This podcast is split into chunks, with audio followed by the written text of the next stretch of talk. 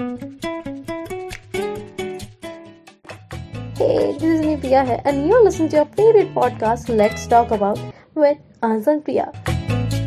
And in this series, we have our fourth season, which is keenly waiting for us to begin. So let's begin.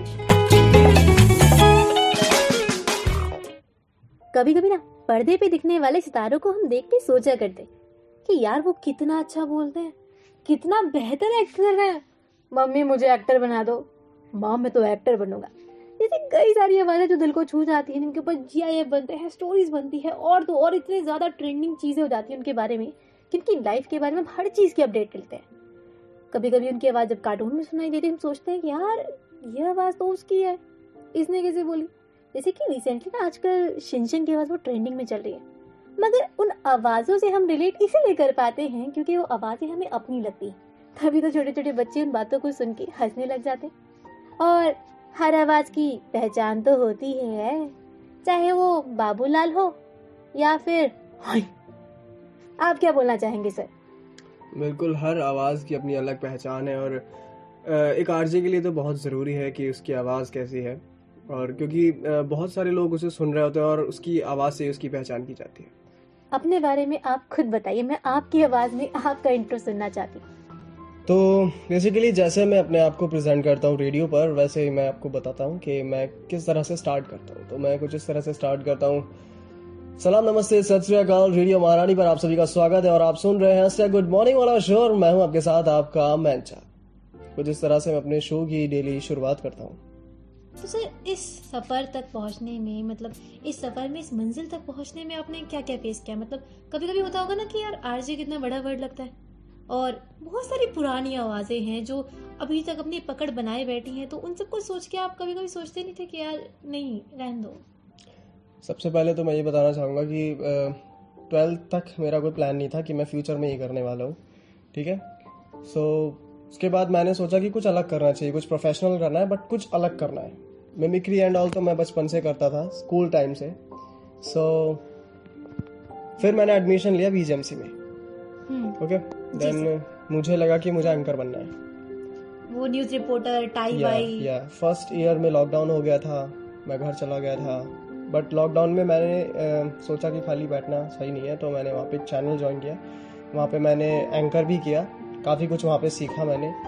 उसके बाद फिर मैंने अपने teacher से पूछा क्योंकि उनसे फीडबैक लेना बहुत ज़रूरी होता है तो, तो मेरी एक बहुत कहीं ना कहीं बताते हैं कैसे हैं। तो मेरी एक टीचर थी मेरी एक टीचर हुआ करती थी कॉलेज में, प्रीति प्रीति मैम। तो उनसे मैंने जितना सीखा, उन्होंने मुझे ही बोला था कि तेरी आवाज़ रेडियो के लिए बनी है, तू रेडियो के लिए ट्राई कर। फिर मुझे लगा शायद मैम ने कुछ देखा होगा, तभी उन्होंने बोला होगा। फिर मैंने अपनी आवाज़ पे काम करना शुरू किया, उन्होंने मुझे कुछ एक्सरसाइजेस बताई वोकल एक्सरसाइजेस वो मैंने स्टार्ट की और कहीं ना कहीं मेरे पापा का भी बहुत बड़ा रोल है, क्योंकि वो भी रेडियो फ़ील्ड से थे, पहले वो आकाशवाणी में थे। तो वहाँ से मुझे मिला है सब कुछ। उन्होंने ही मुझे सिखाया है बोलना एज एन पढ़ना लिखना लिखने का तो बिल्कुल नहीं था मुझे बिल्कुल नहीं आता था लेकिन तरीके से प्रेजेंट करना yes, है क्या लिखना है? तो चीज़ें धीरे धीरे आ जाती हैं आपको बस ट्राई करना होता है। तो हमको आप अपनी कुछ आवाजों के बता सकते हैं आप कितने कैरेक्टर्स प्ले कर सकते हैं? जैसे कि हमें सुनने में आया आप पंद्रह से ज़्यादा आवाज़ें निकाल सकते हैं। Uh, हाँ मैं मिमिक्री बचपन से करता आया हूँ तो मैं कर लेता हूँ थोड़ी बहुत जैसे कि आपने ऑगी एंड द कॉकरोचेस देखा होगा तो उसमें कैरेक्टर होता है एक ऑगी उसका भाई होता है जैक, जैक। उसकी भी कर लेता हूँ। हे भैया। ओली के साथ मैं आज डेट पर जा रहा हूँ। और तो डेट पाने जाएगा। ओली सिर्फ़ मेरे है। तो वही बस कार्टून देख देख कर वहाँ से मैंने मुझे भी ओली की आवाज़ आती। किया। शो हम कर लेते साथ में। बिल्कुल बिल्कुल। पहली चीज़ तो मैंने हमेशा अपने माइंड में ये रखी है कि मुझे सीखते रहना है। जी। तो जब आपके अंदर वो जील होती है ना कि बेटा सीखना ही है तो आप सीखना शुरू कर देते हैं। छोटी छोटी चीज़ों से आप सीखना शुरू कर देते हैं। इन सारी चीज़ों में कभी कभी ऐसा लगा नहीं जैसे कि जब मैंने अपना करियर स्टार्ट किया था ना मेरा एक आरजे हंट था जब ऐसे हमारे कॉलेज में स्टार्टिंग में होता है ना कि बच्चों में देखते हैं कौन किस चीज़ में अच्छा है। तो जब मैंने बोलना शुरू किया मुझे कहा भाई तुम तो रेडियो प्ले बनी हो तुम तो आरजे की तैयारी yes, करो yes. बट आरजे में वो मेरे को इंटर्नशिप नहीं दिलवा पाए फिर धीरे धीरे आरजे हंट हुए कुछ में जीती दो में जीती फिर धीरे धीरे और हुए। तो ऐसे करते करते ना मेरे में अपने आप में एक सवाल इकट्ठा हो गया कि यार मैं कर भी सकती हूँ या नहीं कर सकती? क्योंकि कभी कभी लगता है कि हम कर सकते हैं बट हमें लगता है कि सामने वाले इंसान ने बोला इसलिए हम कोशिश कर रहे हैं। तो आपका इस बारे में क्या था? क्योंकि आपको भी किसी ने बोला था कभी कोई करने के लिए तो हम्म। ऐसा कभी हुआ कि आपने उनके ही इस सवाल पे सवाल उठाया ये थॉट आता है और सेकंड थिंग सोसाइटी जो होती है ना वो आपको जब आप अ, कुछ अलग करने का सोच रहे होते हैं तो आप पे बहुत प्रेशर डालती है। नाइन टू फाइव जॉब की एक्सपेक्टेशन या कि ये नहीं हो सकता। नहीं सुन बहुत से लोग ये बोलते हैं कि रेडियो कौन सुनता है आजकल? लेकिन ऐसा नहीं है भाई, बहुत स्कोप है रेडियो फ़ील्ड में भी। तो आप अगर सोसाइटी की सुनेंगे तो आप अपना कुछ नहीं कर पाएँगे। मैं आपको पहले बता देता हूँ। सो वो सब इग्नोर करके अपने ऊपर बिल्कुल ट्रस्ट रखना चाहिए, अपने ऊपर बिलीव रखना चाहिए कि मैं कर सकता हूँ, तभी आप आगे बढ़ सकते हैं।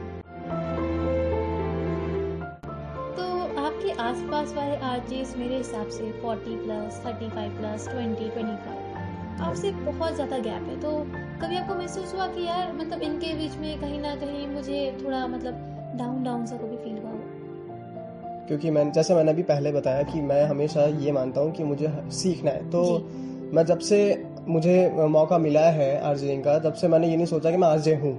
मैं हमेशा से अपने आप को एक इंटर्न ही कंसिडर कर रहा था। क्योंकि मैं अभी सीख रहा हूँ। वो बात अलग है मुझे आती है कुछ सॉफ्ट स्किल्स है मेरे पास लेकिन अभी भी मैं सीख रहा हूँ और मुझे सीखते रहना है। जब तक मुझे लगेगा नहीं कि अब हाँ मैं स्टेबल हो चुका हूँ अब मैं अपने आप को आरजे कह सकता हूँ। तो इस पूरे सफ़र में आपके हिसाब से सबसे ज़्यादा मुश्किल वक्त कौन सा था जिसमें आपने सोचा हो खुद में कि यार छोड़ दे मत कर। ओके सो थर्ड ईयर में था मैं काफ़ी ट्राई कर रहा था कि कोई रेडियो स्टेशन जहाँ पर इंटर्नशिप मिल जाए और फिर जॉब मिल जाए क्योंकि मुझे पता है आसान नहीं होता। कम से आप कॉलेज से निकले और आपको कहीं पर जॉब मिल जॉब जाए मिल जाए। Yes so I am just looking for internship opportunity and Meerut में एक रेडियो स्टेशन था। वहाँ पे मैंने वन मंथ की थी इंटर्नशिप लेकिन उस टाइम मेरा कॉलेज चल रहा था तो मैं कंटिन्यू नहीं कर पाया था। बट मुझे करना रेडियो में ही था। जी। सो मैं मैम से मिला सपना मैम से। और सपना मैम से काफ़ी टाइम से मैं बात कर रहा था और मैं उनको कन्विंस करने की कोशिश कर रहा था कि वो मुझे एक मौका दे। काफ़ी मैंने उनको शोज़ भी भेजे। तो उनको पसंद आया ऐसा नहीं है पसंद बट यहाँ पर वैकेंसी नहीं थी। तो उन्होंने कहा कि बेटा अभी अभी तो नहीं नहीं हो पाएगा। लेकिन सेकंड uh, चैलेंज मेरे लिए ये था कि मैं मेरठ से यहाँ शिफ्ट होने वाला था फरीदाबाद। सो एक डिस्टेंस का भी बहुत ज़्यादा इशू हो जाता है। उनको लगा कि शायद मुझे मैनेज करने में प्रॉब्लम होगी लेकिन मुझे ज़्यादा प्रॉब्लम हुई नहीं क्योंकि तीन साल से मैं वैसे ही घर से बाहर था तो अब मुझे कुछ ज़्यादा इधर से उधर शिफ्ट करने में ज़्यादा इफ़ेक्ट नहीं आता है। तो वही चीज़ थी जहाँ पर मुझे लगा था कि यार मैं कैसे मैनेज करूँगा। लेकिन हो जाती है से दूर दोस्तों से दूर एक नए माहौल में नए लोगों के साथ। जो भी आपके पसंदीदा किरदार हैं बॉलीवुड से रिलेटेड क्योंकि हमारे ना बहुत सारे बॉलीवुड फैंस होते हैं। तो मैं देखना चाहती हूँ कितने लोग गैस कर पाते हैं आपकी आवाज़ को तो क्यों थक रही हो? अपने को क्या है? अपने को तो पानी निकालना है। ये अक्षय कुमार की आवाज़ थी और आप मत बताइए सर हम देखना चाहते हैं अच्छा, हमारी अच्छा। ऑडियंस कितना समझ तो मुझे सिर्फ़ आवाज़ निकालनी है जी। और- ओके। बसंत, इन कुत्तों के सामने मत नाचना, बसंत। आए, पापा ने बोला ना, कुत्तों के सामने नहीं नाचना है तो नहीं नाचना है, वरना तुम्हारी ढाकी टिकड़ी कर दूँगा। आओ माँ तेरा भाओ तो मेरे जाने मन बन जाओ। आओ। आए ना, मैं जानता हूँ, मैं मैं सब जानता हूँ, मैं मैं बॉन्डवीटा पीता हूँ मुझे बॉन्डवीटा पीना बहुत पसंद है। तो ये बचपन से ही था मुझे तो ये करने में मुझे बहुत आसानी हुई। और सबसे इजी अगर आप मिमिक मिमिक्री करना चाहते हैं तो आपके लिए सबसे इजी चीज़ होती है कि आप कॉपी करें। कॉपी करें। आप कोशिश करते रहें एक टाइम आएगा जब आपको लगेगा कि यार हो रहा है धीरे धीरे तो हो जाता है। और फिर कभी भी ना झिझक नहीं होनी चाहिए। जहाँ भी आपको प्रेजेंट करने का मौका मिले वहाँ पे कर दीजिए। और सर आखिर में आपके अंदाज से हम इस पूरी बात को खत्म करना चाहेंगे। जिस तरीके से आप रेडियो में सबको बाय बाय कहते हैं हमारे लिए। वेल फ़िलहाल वक्त हो चला है आप सभी से अलविदा कहने का। कल सुबह सात बजे फिर से आऊँगा आप लोगों के लिए ढेर सारी अपडेट्स और ढेर सारा म्यूजिकल डोज लेके। तो बने रहिए और सुनते रहिए आपका अपना रेडियो मरानी को छक के। तो बातें बातें तो यूँ ही चलती रहेंगी, क्योंकि बातों का सिलसिला कभी खत्म कहाँ होने वाला है? मगर इन बातों को हम कंटिन्यू करेंगे हमारे अगले पॉडकास्ट में, जो कि आने वाला है next Sunday with RJ Anand यानी कि इश्क वाला ला। अगर आपने हमें फॉलो नहीं किया तो इंस्टाग्राम पे with the name of mix podcast follow करना बिल्कुल ना भूले। मैं प्रिया दोबारा आऊँगी एक नए पॉडकास्ट के साथ। तब तक के लिए सुनते रहे, सुनाते रहे हमारे गीत, गुनगुनाते रहे। और ध्यान ज़रूर रखना अपना, क्योंकि इम्पोर्टेंट हो आप हमारे लिए।